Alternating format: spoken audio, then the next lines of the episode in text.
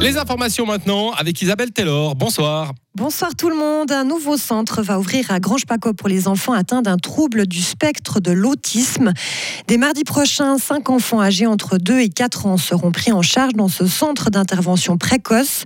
Le but est notamment de stimuler leur développement et de les préparer à l'école. Ce projet a été lancé il y a plusieurs années dans notre canton et le concept est testé actuellement chez nos voisins. La conseillère d'État Sylvie Bonvin-Sansonnens. Ce centre à Fribourg profite de l'expérience d'un projet pilote qui a commencé dans cinq cantons suisses et nous sommes maintenant au bon moment pour développer notre version fribourgeoise, on va dire, avec nos structures déjà en place, avec notre culture de l'école, avec notre bilinguisme qui impose certains partenariats entre différents milieux. Et il a fallu construire tout cela, mais aussi parce que le Conseil d'État a décidé d'inclure ce projet dans son plan financier, dans son programme de législature. Donc c'était un devoir pour moi de, de le mettre en place. Au total, le coût de ce nouveau centre dédié à l'autisme s'élève à cinq cent mille francs. Le canton couvre les prestations comme l'ergothérapie, la psychologie, la logopédie ou encore la psychomotricité. Les parents, par contre, ne payent pas pour ce service et peuvent se faire rembourser les frais de déplacement par l'A I. Ils investissent plutôt de leur temps. Jeannette Cherdias, responsable thérapeutique du centre. Pour les parents, c'est plutôt leur engagement parce que ça demande un grand engagement. Ils doivent amener les enfants ici pour les trois jours. Mais après, leur travail, c'est pas terminé. Au fond, ils doivent vraiment s'engager comme partenaires pour travailler aussi euh, pour les mêmes buts de thérapie que nous, on a. Alors, ils apprennent aussi les méthodes, comment travailler avec l'enfant, comment on se comporte dans le jeu, comment on réagit quand l'enfant il fait quoi, comment on voit les petits signes. Et puis ça, c'est important que les parents ils le voient aussi parce que nous, c'est clair, on travaille pendant quinze heures, mais après, tout le reste, c'est avec les parents. Le diagnostic du trouble du spectre de l'autisme doit être posé pour pouvoir bénéficier des services de ce centre à Granges-Paccot. Autre condition, l'enfant doit être âgé de deux ans et commencer sa scolarité au moins deux ans plus tard.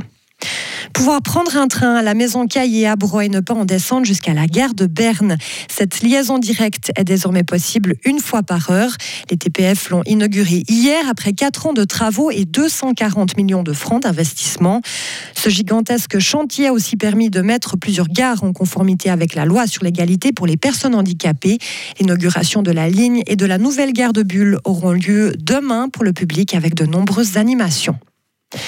Le Cirque Knie est de retour à Fribourg. Il montre au public son dernier spectacle, un numéro aquatique cette fois-ci, au parc de la Poya depuis hier et jusqu'à dimanche.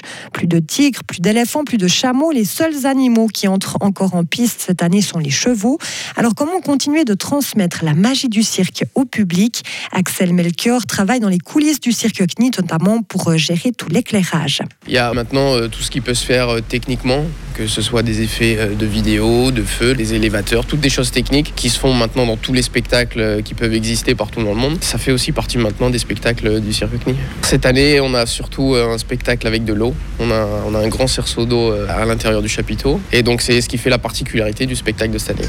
Dès lundi, la troupe du Cirque Knie se mettra en route vers Genève pour la suite de sa tournée deux mille vingt-trois. Le programme de lutte contre le surpoids lancé à Neuchâtel l'année passée s'étend désormais au reste de la Suisse romande. Il s'agit toujours de proposer trois mois de suivi pour aider des personnes en situation d'obésité, et cela sans régime. Parmi les axes de travail, on retrouve une volonté de changer le comportement alimentaire du patient. Céline Blanc, diététicienne. On change ce comportement alimentaire, on change nos habitudes de vie.